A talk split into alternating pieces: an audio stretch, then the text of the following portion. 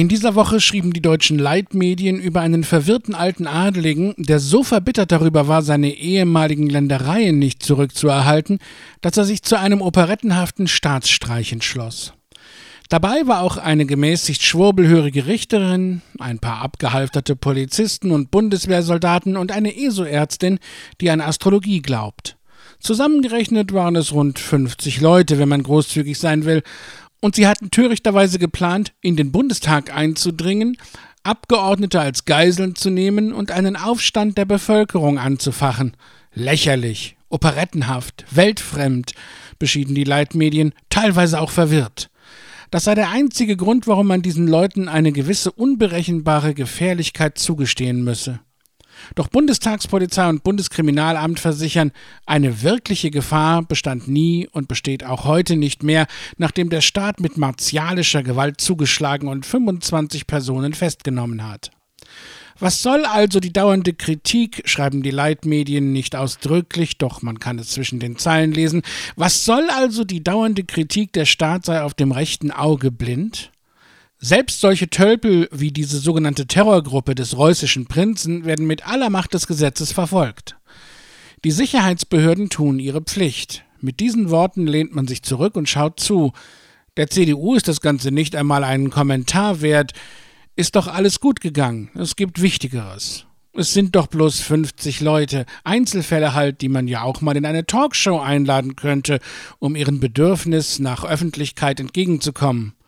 Eine gefestigte Demokratie wie die unsere hält das sicher aus, meinen Leitmedien und Konservative, teilweise zwischen den Zeilen. Wenn das so ist, dann hätte man ja auch die RAF-Terroristen in die Talkshows einladen können und die Verkehrsbehinderer der letzten Generation dürften der CDU auch keinen Kommentar wert sein. Doch halt, ich habe nicht gut angefangen. Wenn ich so weitermache, muss ich stundenlang reden und komme auf keinen grünen Zweig. Außerdem wiederhole ich mich. Das mit der letzten Generation hatten wir doch vor zwei Wochen, oder? Also mal zusammenreißen und es nochmal anders versuchen. Ist Ihnen eigentlich aufgefallen, wie früh die Leitmedien über die Razzia Bescheid wussten? Die linke Bundestagsabgeordnete Martina Renner schrieb, das Gerücht über diese Razzia machte in Berlin schon eine Woche lang die Runde. Die Sicherheitsbehörden und die Leitmedien versichern, dass es gängige Praxis ist, dass auch Medien, die die Arbeit der Behörden schließlich kontrollieren sollen, vorab informiert werden. Klingt nicht ganz uneinleuchtend, doch eine ganze Woche vorher? Und im Innenministerium ist man irritiert, weil so viele Medien bereits informiert waren. Aber natürlich, versichern da die Medien, ist das keineswegs gefährlich, denn niemand aus der Branche würde doch den Beschuldigten etwas stecken. Ein solcher Vorwurf sei absurd, sagen die Medien. Doch woher wusste ein Beschuldigter, der sich in Kroatien aufhielt, eine Woche vorher Bescheid und konnte seine Nachbarin anrufen und ihr ankündigen, die Polizei werde wohl bei ihr auftauchen? Er ging dann nach Italien und wurde dort gefasst. Doch warum wusste er Bescheid? Gibt es in Deutschland etwa rechte Medien? Das kann doch nicht sein. Oder sollte es gar rechte Sicherheitsbeamte geben? Ein ungeheuerlicher Verdacht. Stopp! Auch das führt zu nichts. Es endet alles in Zynismus und Wut, und so kommen wir nicht weiter. Warum eigentlich? Was macht mich so unfassbar wütend und gleichzeitig so hilflos? Der ehemalige Bundesinnenminister von der FDP, Gerhard Baum, sagte bei Anne Will, Zitat, Die Gefahr kommt aus der Mitte. Die Weimarer Zeit ging zugrunde, weil das Bürgertum die Demokratie nicht verteidigt hat. Die Akzeptanz für rechte Ideen ist sehr viel größer, immer gewesen, in Deutschland, auch nach dem Krieg, als für Linke. Zitat Ende. Das ist natürlich eine Binsenweisheit. Aber sie erklärt, warum für konservative PolitikerInnen verstopfte und blockierte Straßen schlimmer sind als gewaltsame Umsturzpläne, wenn sie nur in die richtige, in die rechte Richtung führen. Ich glaube, dass es zwei Gründe gibt, warum uns dieser gescheiterte Putschversuch kaum juckt. Erstens ist in Deutschland die Akzeptanz für rechte und völkische Fantasien sehr groß. Wie denn auch nicht? Viele unserer Großeltern haben bei der größten Massenvernichtung mitgewirkt, die dieser Planet je gesehen hat, bei industriellem Völkermord. Millionen Deutsche waren beteiligt. Wie können wir glauben, dass sie nichts davon an ihre Kinder weitergegeben haben? In vielen von uns stecken kleine Nazis und es bedarf unseres Willens, Verstandes und unserer Menschlichkeit, um sie in uns zu besiegen. Und wir müssen uns ihrer immer bewusst sein. Und zweitens, diese kleinen Nazis in uns haben ihre größte Chance, aktiv zu werden, wenn wir die Welt und unsere direkte Umgebung als krisenhaft wahrnehmen, wenn wir Angst um die Zukunft haben, wenn die Demokratie mit ihren langen Entscheidungswegen, ihrer Korruptionsanfälligkeit, ihrem schwierigen Interessenausgleich und ihrer allgemeinen Schwerfälligkeit als ungeeignet wahrgenommen wird, Wohlstand und sozialen Frieden zu sichern.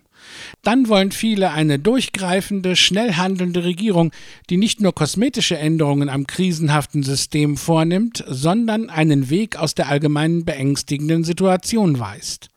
Dann gewinnen bei Menschen, die sich in besseren Zeiten durchaus unter Kontrolle haben, die ererbten Instinkte von Fremdenhass und völkischer Überlegenheit wieder mehr Gewicht. Auch das mögen Binsenweisheiten sein, doch sie machen deutlich, warum viele instinktiv mehr Angst vor der letzten Generation haben als vor dem Reußenprinzen, der ja auch schnell verharmlost wird. Die letzte Generation verlangt uns beängstigend große Veränderungen ab, und zwar echten Verzicht, echte Veränderung. Eine rechte Regierung verspricht auch echte Veränderung, aber zu unseren Gunsten und auf Kosten jener, die scheinbar weiter von uns entfernt sind. Der Putschversuch des alten Heinrichs und seiner Gesellen war und ist keineswegs harmlos. Vermutlich hat man ohnehin nur die Spitze des Eisberges erwischt und wer weiß, wie viel Beweismaterial die Verschwörer vernichten konnten, weil sie zumindest teilweise vorher über den Zugriff informiert waren.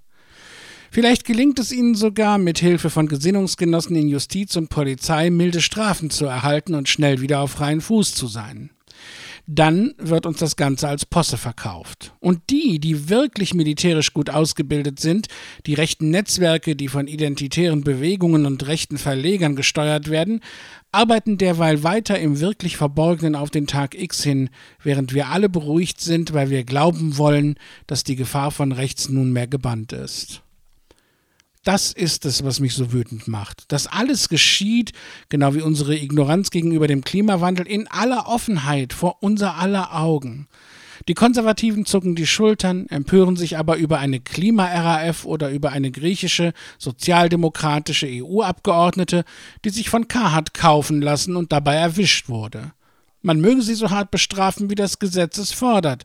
Und ich finde, dass die Konservativen alles Recht haben, sich aufzuregen und zu empören. Über klare Bekenntnisse zu unserer Demokratie und klare Worte über die Gefahr von rechts würde ich mich ebenfalls freuen, weiß aber, dass ich darauf lange warten kann. Also bin ich wütend und hilflos und muss zusehen, wie wir erneut auf eine faschistische Gewaltherrschaft zusteuern. Wie viele werden dann bei den Fackelzügen jubeln? Und welche Krise wird sie nach oben spülen?